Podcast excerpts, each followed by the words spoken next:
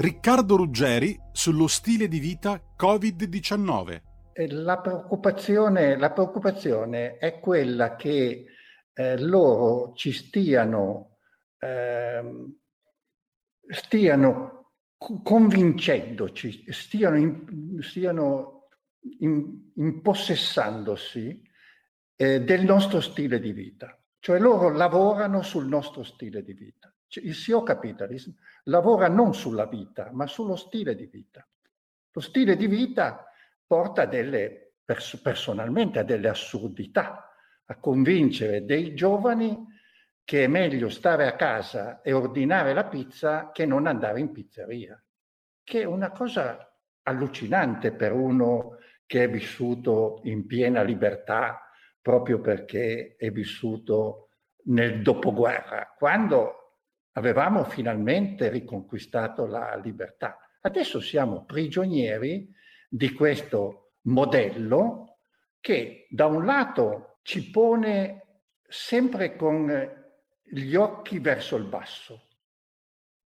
Gli occhi verso il basso perché verso il basso c'è l'iPhone e quasi più nessuno alza, alza gli occhi al cielo. Riccardo Ruggeri sullo stile di vita Covid-19. Va ora in onda La bomba umana con Francesco Borgonovo.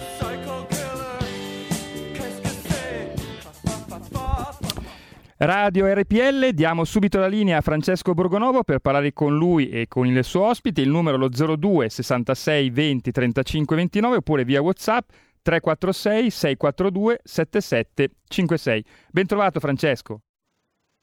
Buongiorno a tutti, bentornati e bentornati alla bomba umana. Oggi, come sempre in questo programma, continuiamo a parlare delle, dei dati che ci vengono forniti ogni giorno ancora e ancora per eh, spargere non solo il terrore dall'inizio della pandemia, ma anche un po' di zizzania direi tra un italiano e l'altro. Anche oggi si parla della quarta ondata di virus eh, che sta mettendo vittime ovunque e trascurando di dire che insomma, la situazione italiana rispetto anche solo a un anno fa è estremamente diversa.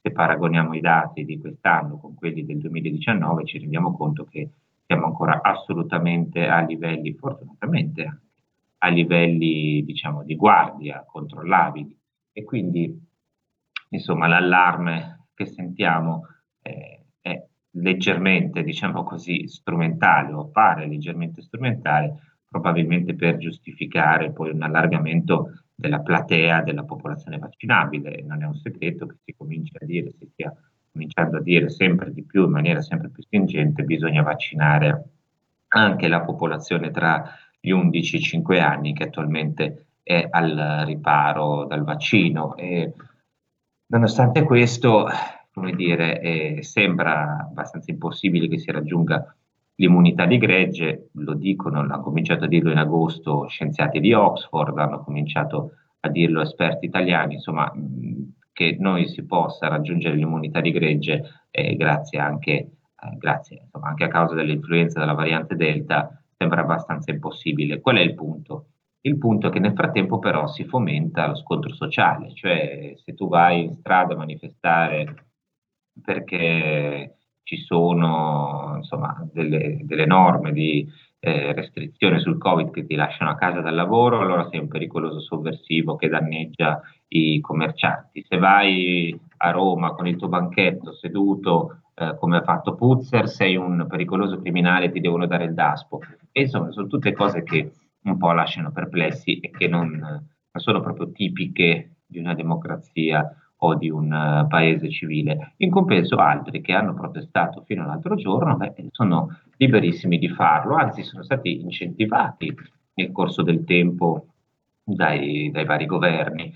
E leggo oggi sul Corriere della Sera una storia di questa maestra, ecco qui adesso la riprendo, una maestra toscana che ci dice il Corriere della Sera sta addirittura tenendo in ostaggio una scuola io dico, pensa, ma come, come fa a tenere in ostaggio una scuola questa maestra Toscana avrà preso i bambini con un fucile, si sarà chiusa dentro l'edificio scolastico. No, la maestra sta scioperando, sta scioperando ehm, dal 15 ottobre e i poveri alunni sono costretti a entrare o alle 10.30 oppure alle 8.30 e cambiano gli orari di uscita, no? Perché la signora sta esercitando il suo diritto di sciopero. Ora io capisco molto i disagi delle famiglie, della popolazione, di tutto. Eh, mi sembra strano però che eh, si infierisca in questa maniera su un quotidiano nazionale su una persona che sta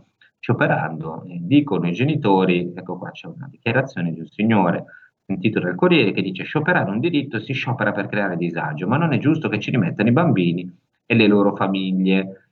Ecco, eh, proprio questo punto. Cioè, se tu scioperi o protesti, non è che è colpa necessariamente di quello che sciopero o protesta, magari è colpa di norme assurde che tolgono lo stipendio a chi vorrebbe semplicemente lavorare ma esercita un suo diritto. Io capisco che possa dar fastidio, anche a me darebbe fastidio eh, dover spostare gli orari eh, di, di, eh, della scuola, del lavoro, perdere soldi come succede ai commercianti. E però questa è la situazione che ha creato questo governo. Questa è la situazione che viene creata da una norma assurda che lascia le persone a casa senza lavorare. Io so che adesso molti si arrabbieranno anche di centrodestra che vedono sempre male questi, queste manifestazioni, eh, però in questo caso rispetto ad altre che abbiamo visto in passato c'è una giustificazione anche abbastanza seria, no? Cioè non si è mai visto per nessuna manifestazione eh, in giro per, per l'Italia, per l'Europa che avvenisse una cosa di questo genere. Anzi, ci sono, ripeto, manifestazioni che vengono incoraggiate. Quando abbiamo visto durante il lockdown le manifestazioni di Black Lives Matter e tutti applaudivano e si diceva che lì non si contagiavano. E beh, questo è abbastanza ridicolo, secondo me. Allora, con l'ospite di oggi, che è un graditissimo ritorno e dovremmo avere già in collegamento, vorrei partire proprio da qui, dalle manifestazioni. Do il buongiorno a Giulio Meotti. Buongiorno a te, grazie agli spettatori. Allora, bentornato Giulio, io sono molto contento che tu sia qui, come tutte le volte, però oggi hai una, una novità eh, abbastanza importante, tu sei un grande lavoratore, quindi scrivi a getto continuo in questi giorni, eh, ci devo ricordare alcuni articoli molto belli sul foglio della tua battaglia eh, contro il eh, politicamente corretto che eh, sta spopolando nel, negli Stati Uniti in particolare, hai raccontato alcuni casi eh, veramente, veramente incredibili. L'ultimo mi pare che coinvolga i Monty Python, se non sbaglio, ce lo puoi raccontare? Sì, Monty Python che Terry Gilliam, che è questo famoso regista e sceneggiatore, che fu l'unico americano di questo gruppo eh, che era molto famoso 30 anni fa, doveva, avere, doveva tenere una musical all'Old Vic, che è questo teatro storico, teatro di Londra, ma siccome Gilliam, che è una persona che ha 80 anni, si è preso delle libertà, ha detto che insomma, non dobbiamo esagerare con il transgender e che il, la cancel culture, il politicamente corretto, stanno soffocando eh, la comicità e in generale il mondo artistico, è stato cancellato da questo teatro eh, storico teatro inglese dopo che mh, alcuni del suo staff si erano lamentati delle sue idee diciamo, eterodosse. Ed è solo l'ultimo diciamo, dei grandi casi, diciamo, ormai questa cancel culture è, il, è il, dire, questo fenomeno divagante nel mondo anglosassone, ma io temo che con una coda un po' più lunga arriverà poi anche da noi. Cioè questa messa in discussione di qualsiasi voce che, che dissente diciamo, dal pensiero dominante, dal pensiero ecco, unico, Ecco, qui ti, volevo, qui ti volevo sul dissenso. Eh, io non penso che tu sia un pericoloso Novax, anzi mi sembra esattamente il contrario, e però mi pare che ci sia una leggera compressione, per usare una citazione triestina eh, che ci sia una leggera compressione del dissenso su questa storia della pandemia, eh, perché sì. è, com- è, un po' comodo, cioè, su tante cose anche a destra siamo d'accordo, no? Sul, eh, quando, quando, tu racconti questa cosa del politicamente corretto è allucinante, non credo che ci sia nessuno che, che possa sì. dire vabbè ma fanno bene a cancellare Monty Python o, o qualunque altro autore più o meno storico. E però invece sul virus, eh, visto che è una cosa che ci spaventa probabilmente di più, ci tocca più da vicino, ci sono opinioni molto diverse. C'è gente che dice no, beh, fanno bene a togliere le piazze, a dare i daspo e a comprimere il dissenso. Sì. Tu che ne pensi? Ma penso che diciamo, mh, sul virus fin dall'inizio, fin dall'inizio, fin dalle origini, sulle origini a Wuhan, nel laboratorio, eh, come meglio combatterlo, c'è stata una compressione del dissenso. Ora, questa cosa qui è abbastanza strana perché si, si, si evoca la scienza, si evoca la libertà di parola per qualsiasi diciamo, argomento, però in questo caso c'è una specie di muro. Ora, la cosa che a me mi preoccupa di più è che dire, il pubblico non si rende bene conto, ma quando lo Stato e in generale le grandi burocrazie si arrogano diciamo, poteri sempre più forti, e questa cosa qui diciamo, non è esattamente eh, normale, nel senso che non è che gli stati agiscono sempre per il bene dei cittadini. Ora, eh, servirebbe una riflessione da libertario in questo senso, cioè ehm, storicamente, storicamente, è sempre stato così, Reagan addirittura diceva bisogna affamare la bestia, no? cioè, sono certo. poteri che spesso, spesso come dire, giustificano, arrogandosi diritti, giustificano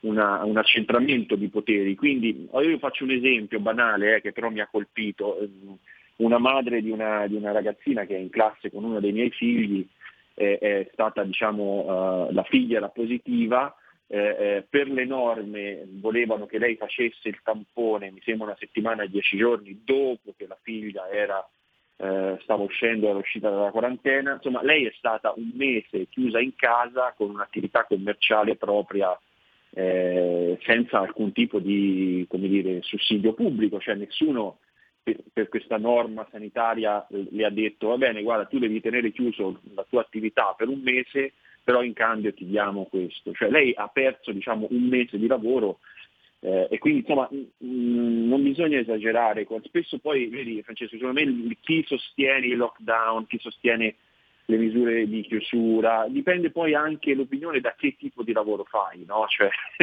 nel senso che certo, sei, perché se tu non sei, infatti spesso sono giornalisti o altri che non eh, hanno problemi. Eh, sai, se sei un dipendente pubblico, un professore, una, insomma è, è, più semplice diciamo sostenere chiusure, chiusure, chiusure. Quando tu vivi del tuo lavoro, è una piccola attività, spesso sono partite IVA improprie, spesso sono piccoli negozi, eccetera, insomma è più complicato. Ecco.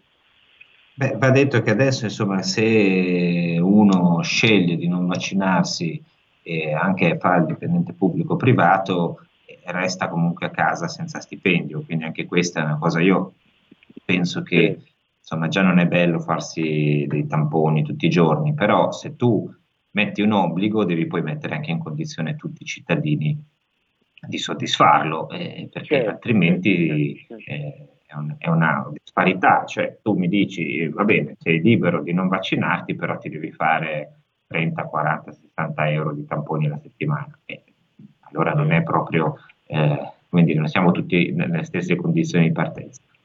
Tu hai scritto, eh, qui per tornare al tema appunto del dissenso e delle manifestazioni, hai scritto un libro che esce adesso eh, per l'editore Liberi Libri, che noi volentieri, molto spesso citiamo, che fa delle cose molto belle, anche questo afflato libertario, ma pure insomma, conservatore, uno di quegli editori, diciamo così, non proprio mainstream eh, dal punto di vista del pensiero. Allora, il tuo nuovo libro si chiama Il Dio Verde e già capiamo dove ti stai muovendo. Immagino che c'entri qualcosa Greta Thunberg, immagino, lo so perché no. l'ho letto, però i nostri ascoltatori ancora no. E um, io ricordo, vedevo appunto queste cose, queste enfasi sugli scioperi, sugli attacchi eh, ai Novax che sfilano per le strade, però mi ricordo che quando erano gli scioperi, i primi scioperi dei ragazzini sul clima, c'erano addirittura dei ministri che dicevano sì, fanno bene, c'erano tutti dalla loro parte. Allora, se bloccano Milano per scioperare per il clima, va bene. No? Se invece eh, girano due ore per le vie per dire no il Green Pass, ecco c'è green e green in questo caso, contro sì. il Green Pass va bene, a favore del green no. Sì. Beh, hanno scioperato anche dieci giorni fa, una settimana fa in Italia, a Milano. Sai, eh, l'ambientalismo, perché il Dio Verde? Perché l'ambientalismo ormai, diciamo, per come è stato impostato, non è più un fatto tecnico, è una vera e propria religione ormai diventata. Cioè, perché è lecito manifestare, diciamo, eh, per la salvezza del pianeta, non per il pass? Perché l'ambientalismo è una guerra santa ormai, cioè non è più una discussione su usiamo il nucleare piuttosto che il carbone, facciamo il fracking come negli Stati Uniti piuttosto che il gas di Putin, non è più una discussione tecnica su come meglio dirigere il progresso industriale nei prossimi 30-40 anni, è semplicemente una grandissima ideologia, secondo me l'ideologia più forte che ci sia oggi al momento capace di raccogliere consensi a destra e a sinistra, in cui è sostanzialmente impossibile porre una obiezione a come è stata, è stata, impostata. Ti voglio leggere una frase che è molto interessante, che è, uscita questa mattina sui giornali inglesi e l'ha pronunciata Roger Hallam, che magari al pubblico della tua radio dirà poco, ma è il fondatore di Extinction Rebellion, che è questo gruppo ambientalista radicale che blocca da 3-4 anni le strade di Londra, che fa queste manifestazioni eh, sempre molto sceniche ma di grande successo. Sì, c'è anche una versione italiana un po' ridicola, diciamo. Ecco. Sì, poi però Greta Thunberg ha sostenuto questo movimento, ha parlato a, loro, a un loro rally a Londra, Emma Thompson, gli attori hanno marciato con loro. Ora questo Roger Allen ha scritto questo manifesto, apro le virgolette. Il punto finale del collasso sociale è la guerra che si svolgerà in ogni città. Questo è ciò che accadrà alla tua generazione. Questa spaventosa situazione rischia di diventare un luogo comune. Una banda di ragazzi entrerà in casa tua e chiederà cibo. Vedrà tua madre, tua sorella, la tua ragazza, le presenteranno in gruppo sul tavolo della cucina, ti costringeranno a guardare ridendo di te, prenderanno una sigaretta e ti bruceranno gli occhi. Questa è la realtà del cambiamento climatico, chiuse virgolette. Ora, mh, non siamo più nell'ambito della razionalità, siamo nell'ambito di una No, siamo nell'ambito della psichiatria, permettimi di dire. Della psichiatria, scusa. della follia collettiva, cioè questo è il rischio che l'ambientalismo oggi diventi questa cosa qui. E non è un passante, eh, perché il suo libro è stato pubblicato in Italia da Chiare Lettere, con il blurb, con la frasetta di Greta in, in retro del copertina. Insomma, stiamo parlando di un personaggio importante. Eh beh, eh, questo è il, il delirio a cui assistiamo, e però è molto simile secondo me come meccanismo a quello utilizzato per la pandemia. Scateno il terrore, ti dico che c'è un'emergenza e poi sospendo ogni critica. Continuiamo a parlare, adesso abbiamo qualche secondo di pubblicità ritorniamo subito dopo con Giulio Meotti e anche un po' di musica. Vai. Abbonati a RPL, la tua radio. Visita il nostro sito radiorpl.it. Con il tuo contributo ottieni alta la tua voce libera. Come ascoltare RPL la tua radio? Semplice. DAB Plus, la radio digitale. Canale 740 della TV digitale terrestre. Smartphone e tablet. Scarica l'app di RPL la tua radio per Android o iOS. Smart speaker Amazon Alexa. Installa la skill per Alexa di RPL la tua radio e prova a dire Alexa, apri RPL la tua radio. Dal tuo computer puoi ascoltarci sulla web radio o web tv o in auto su Android Auto o Apple CarPlay. RadioRPL.it. Semplice. Da oggi la tua radio è ascoltabile anche con la televisione in digitale. Sul telecomando della televisione digitale o del tuo ricevitore digitale puoi scegliere se vedere la TV o ascoltare la radio. Risintonizza i canali radio e troverai anche RPL, canale 740. La tua radio.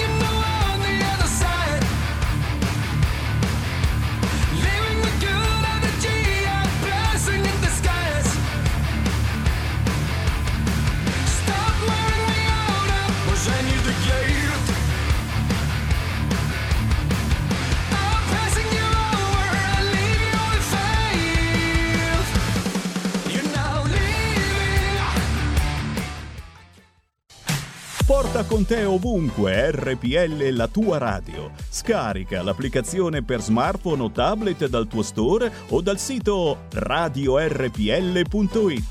Cosa aspetti? E ridiamo subito la linea a Francesco Borgonovo. E rieccoci, siamo tornati, abbiamo sentito i Volbeat Machine Gun Blues. Rieccoci qui con il nostro gradito ospite Giulio Meotti. Leggo prima alcuni messaggi che ci sono arrivati, battute per lo più. Eh, vabbè, di sentire un diritto, anche perché voglio vedere come fanno a vietare la dissenteria. E giustamente. E anche così diciamo che la dissenteria a volte viene provocata da vedere certi spettacoli politici in giro per l'Italia. Eh, India, Cina e Stati Uniti inquinano il 90%, 90% del mondo. Di cosa stiamo parlando? Scrive Corrado, metalmeccanico da Treviso. E, um, mi scrive un altro ascoltatore che non si firma, sono Novax perché devo essere Provax, sono anche contro le multinazionali concentrati di potere, grandi banche a favore dei cooperativi, insomma sono tutto, contro tutto ciò che è grande.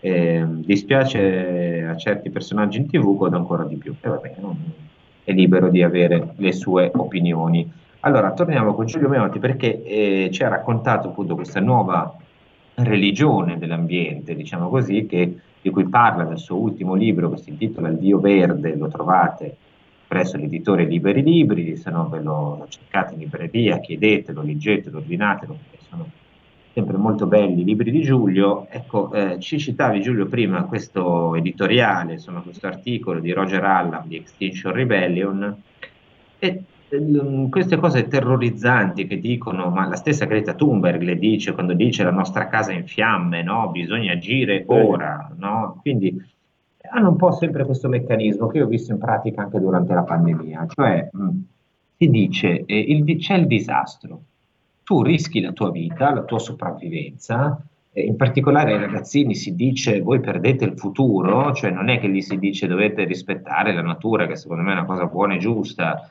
eh, magari vivere un po' più a contatto con la natura, dare qualche eh, so, per scelta etica, insomma cambiare un po' alcune abitudini, insomma non c'è niente di male, anzi io penso che sia anche giusto, eh, rispettare gli animali, le coltivazioni tradizionali, insomma, un modo di vita più tradizionale penso che sia auspicabile. Eppure no, ti viene detto, ehm, tu rischi di perdere il, il benessere fondamentalmente, no? di non avere la tua fetta di torta perché i tuoi genitori te la ruberanno. E, e c'è l'emergenza, quindi bisogna sospendere ogni giudizio e poi parlare eh, di accettare le misure che vengono messe in campo dal, del potere. Che, la stessa cosa della pandemia. Eh, vuoi discutere, ma come ci sono i morti? C'è un'emergenza, vuoi forse stare lì a, a porre dei dubbi? Come ti permetti? Sei un sabotatore. Mi sembra che il punto sia un po' questo, che il messaggio sia sempre questo che arriva, o no? Sì, sì, sì, diciamo che è un meccanismo ormai abbastanza eh, come dire, rodato, nel senso che il catastrofismo eh, in questo caso aiuta a eh, mettere a punto una cosiddetta democrazia ecologica, come viene definita, eh, seminare il panico, generare la paura, atterrire, sconvolgere, angosciare, si danno sempre numeri a sei cifre, la fine del mondo è a domani, poi arriviamo a domani, viene poi posticipata tra cinque anni, poi tra cinque anni arriveremo, sarà tra dieci anni, sono circa 40 anni che queste Cassandre eh, predicono la fine del mondo.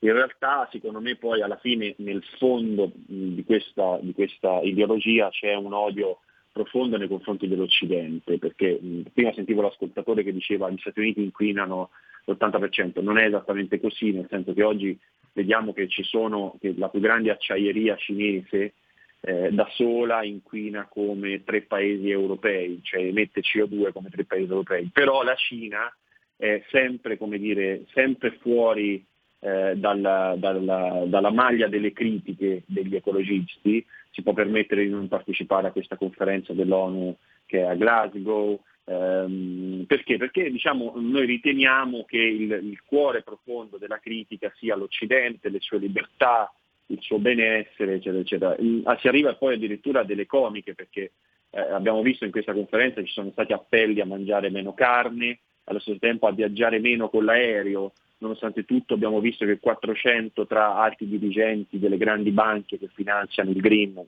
meglio sarebbe da chiamare il greenwashing, e poi i grandi attori, eh, il principe di Monaco eh, e lo stesso Jeff Bezos, sono arrivati con dei mega aerei che da soli, è stato fatto un calcolo, eh, emettono CO2 come 2000 eh, scozzesi eh, eh, in un giorno. Cioè eh, stiamo parlando di una ipocrisia nel profondo di questa campagna, un'ipocrisia che però è ammantata da questa crociata che viene condotta in nome appunto dell'umanità. Sai, quando si evoca l'umanità è pericoloso perché anche il comunismo alla fine diceva di combattere per il bene dell'umanità. Che cos'è l'umanità? È un concetto astratto per cui dentro ci puoi ispirare tutto e la capacità lo vediamo perché eh, Greta Thunberg viene ricevuta dal Papa, da Draghi, dal Ministro della Transizione Energetica Cingolani, dalle Nazioni eh, Unite. È questo che mi, mi, colpisce, perché poi loro sono Extinction Rebellion, no? fanno le manifestazioni, ma eh, contro chi manifestano esattamente?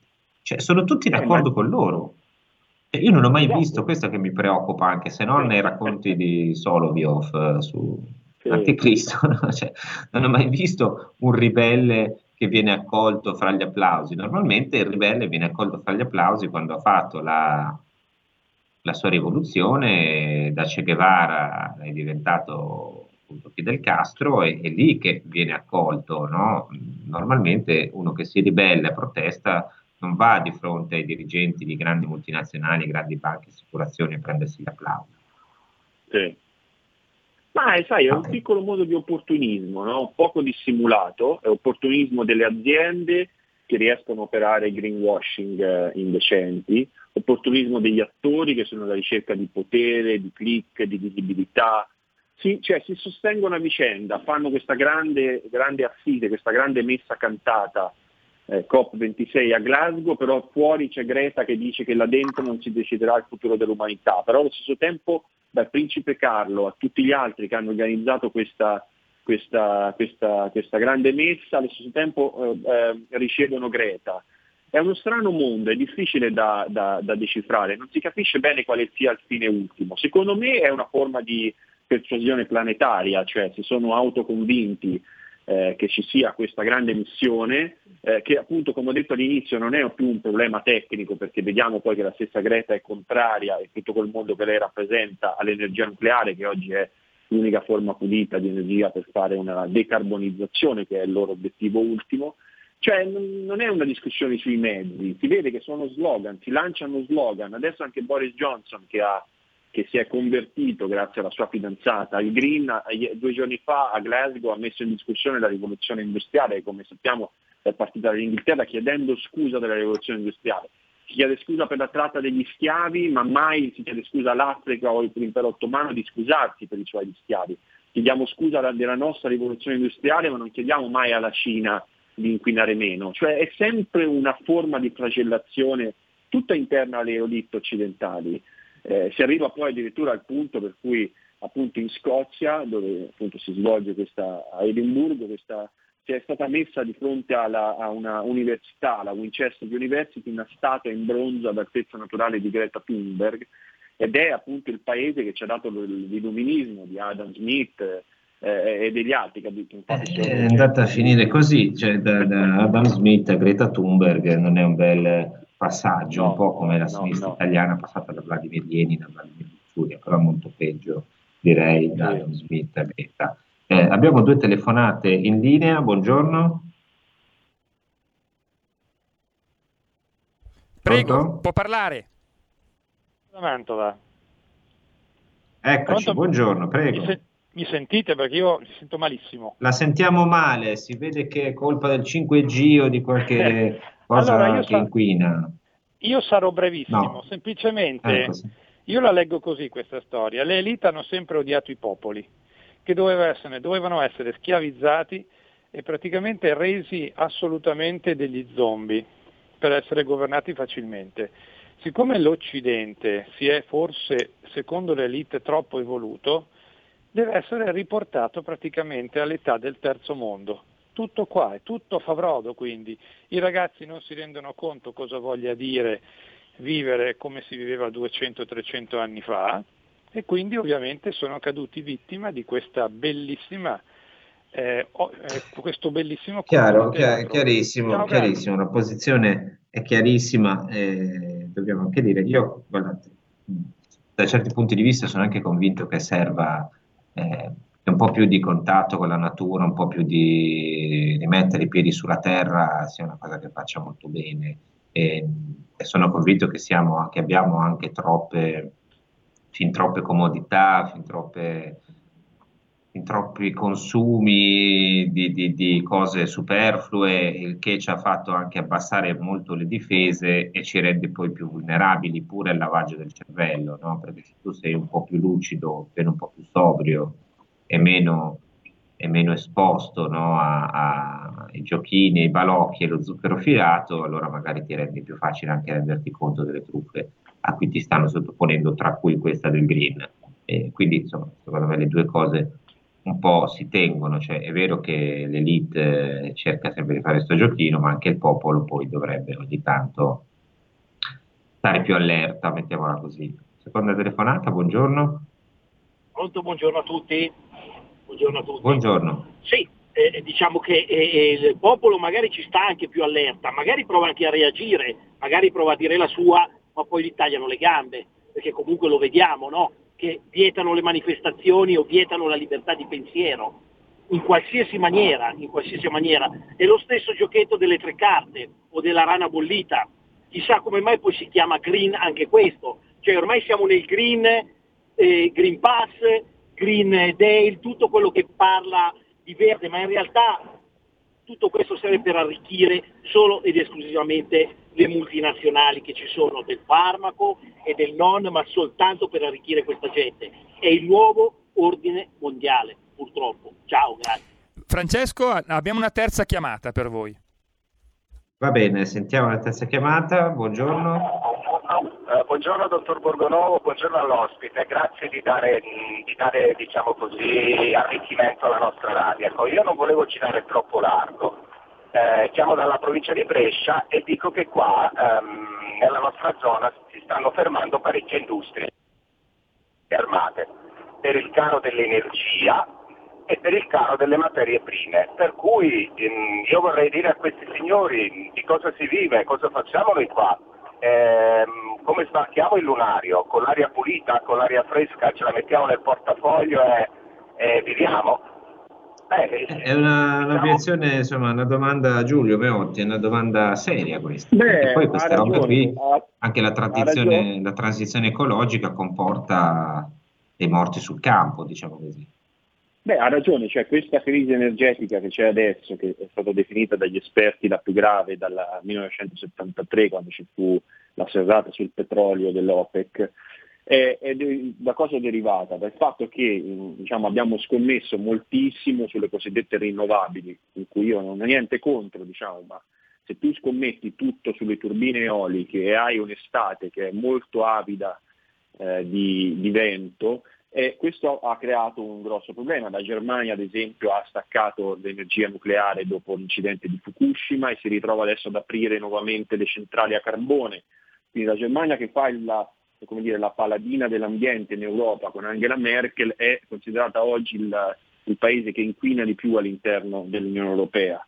Eh, la Francia, vediamo ad esempio, sta correndo ai ripari aprendo nuove centrali nucleari per far fronte a questa crisi energetica, la nuova tecnologia nucleare. Lo stesso farà l'Inghilterra, lo stesso stanno facendo alcuni paesi dell'Est. Cioè, la discussione è sempre molto bella, però poi alla fine questa transizione ecologica abbiamo visto che in Francia ha creato un movimento di protesta dei gilet gialli quando Macron voleva alzare le accise sul carburante, voleva far pagare sostanzialmente ai ceti popolari questa transizione, cre- può creare un, un, grosso malcontento. In Italia io ricordo che quest'anno il governo Draghi ha messo a disposizione 3 miliardi di euro per far fronte all'aumento delle bollette ai ceti più bassi. Questa è una cosa che dovrebbe farci riflettere, cioè cos'è questa transizione ecologica, chi la paga, i cinesi sono a posto perché loro mm, inquinano, fanno Anzi, eh, i cinesi, se, se capisco bene, scusa se ti interrompo, questa transizione ecologica, lo ha detto anche Federico Rampini, insomma, in tempi non sospetti, eh, ogni volta che noi parliamo di queste auto elettriche, delle nuove batterie, di questo e di quell'altro, in realtà stiamo facendo un favore alla Cina, stiamo aiutando certo.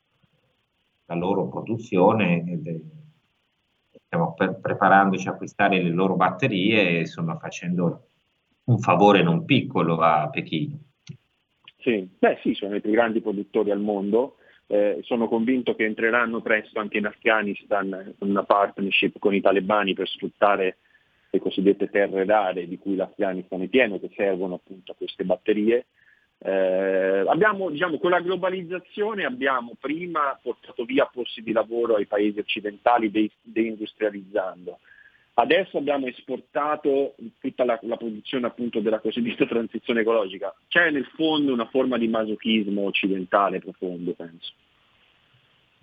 Eh, abbastanza, il problema è che poi, sai, anche lì è vero, è masochismo occidentale, però è un masochismo, ehm, come dire, non è uguale per tutti, no? Cioè eh, il masochismo, sì, è di tutti gli occidentali, però facendo una media, perché poi il, quello che insomma, gestisce, i, i, gestori di questa transizione alla fine pagano molto meno di quello che paga poi la, la popolazione, cioè la bolletta aumenta a me, a te, alla signora anziana che vive nel, quartiere popolare, eh, se anche aumenta a, credo anche a Cingolani ne freghi poco, poi in fondo se gli aumenta la, la bolletta o a Bezos o ad altri, no? anche sì.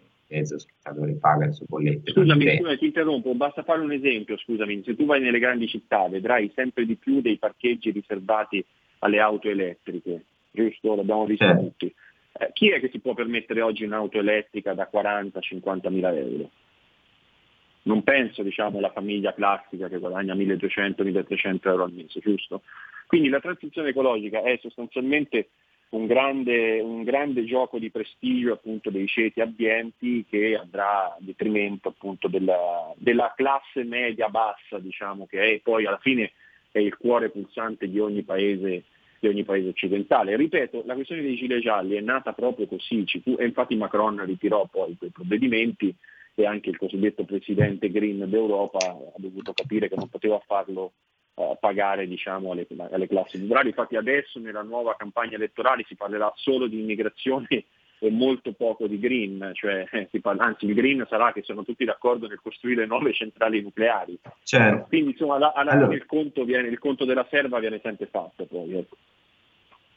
Ci sono altre due telefonate, e sentiamo, le ultime due per oggi, buongiorno. Buongiorno, sono Giorgio da Monza. Ho sentito Prego. le telefonate degli ascoltatori che dicono vietano le manifestazioni, eh, c'è una repressione del pensiero e mi spiace notare però da vecchio leghista a 30 anni di Lega che le dichiarazioni che ho sentito due giorni fa dal signor Fontana e dal signor Fedriga sono perfettamente allineate con eh, quel beccamorto de, ad esempio del sindaco Sala oppure di, del famoso eh, presidente dell'associazione dei commercianti di Milano Sangalli, vecchio democristiano che lì da 40 anni e non capisco perché nessuno lo, lo porti via, è completamente eh, no, allineate eh, con queste posizioni. Quindi, chiaro messaggio, la Lega, però, la Lega portare via. La Lega è il governo, non è all'opposizione e quindi vorrei sapere un po' eh, da che parte stiamo noi. Eh? Buona giornata.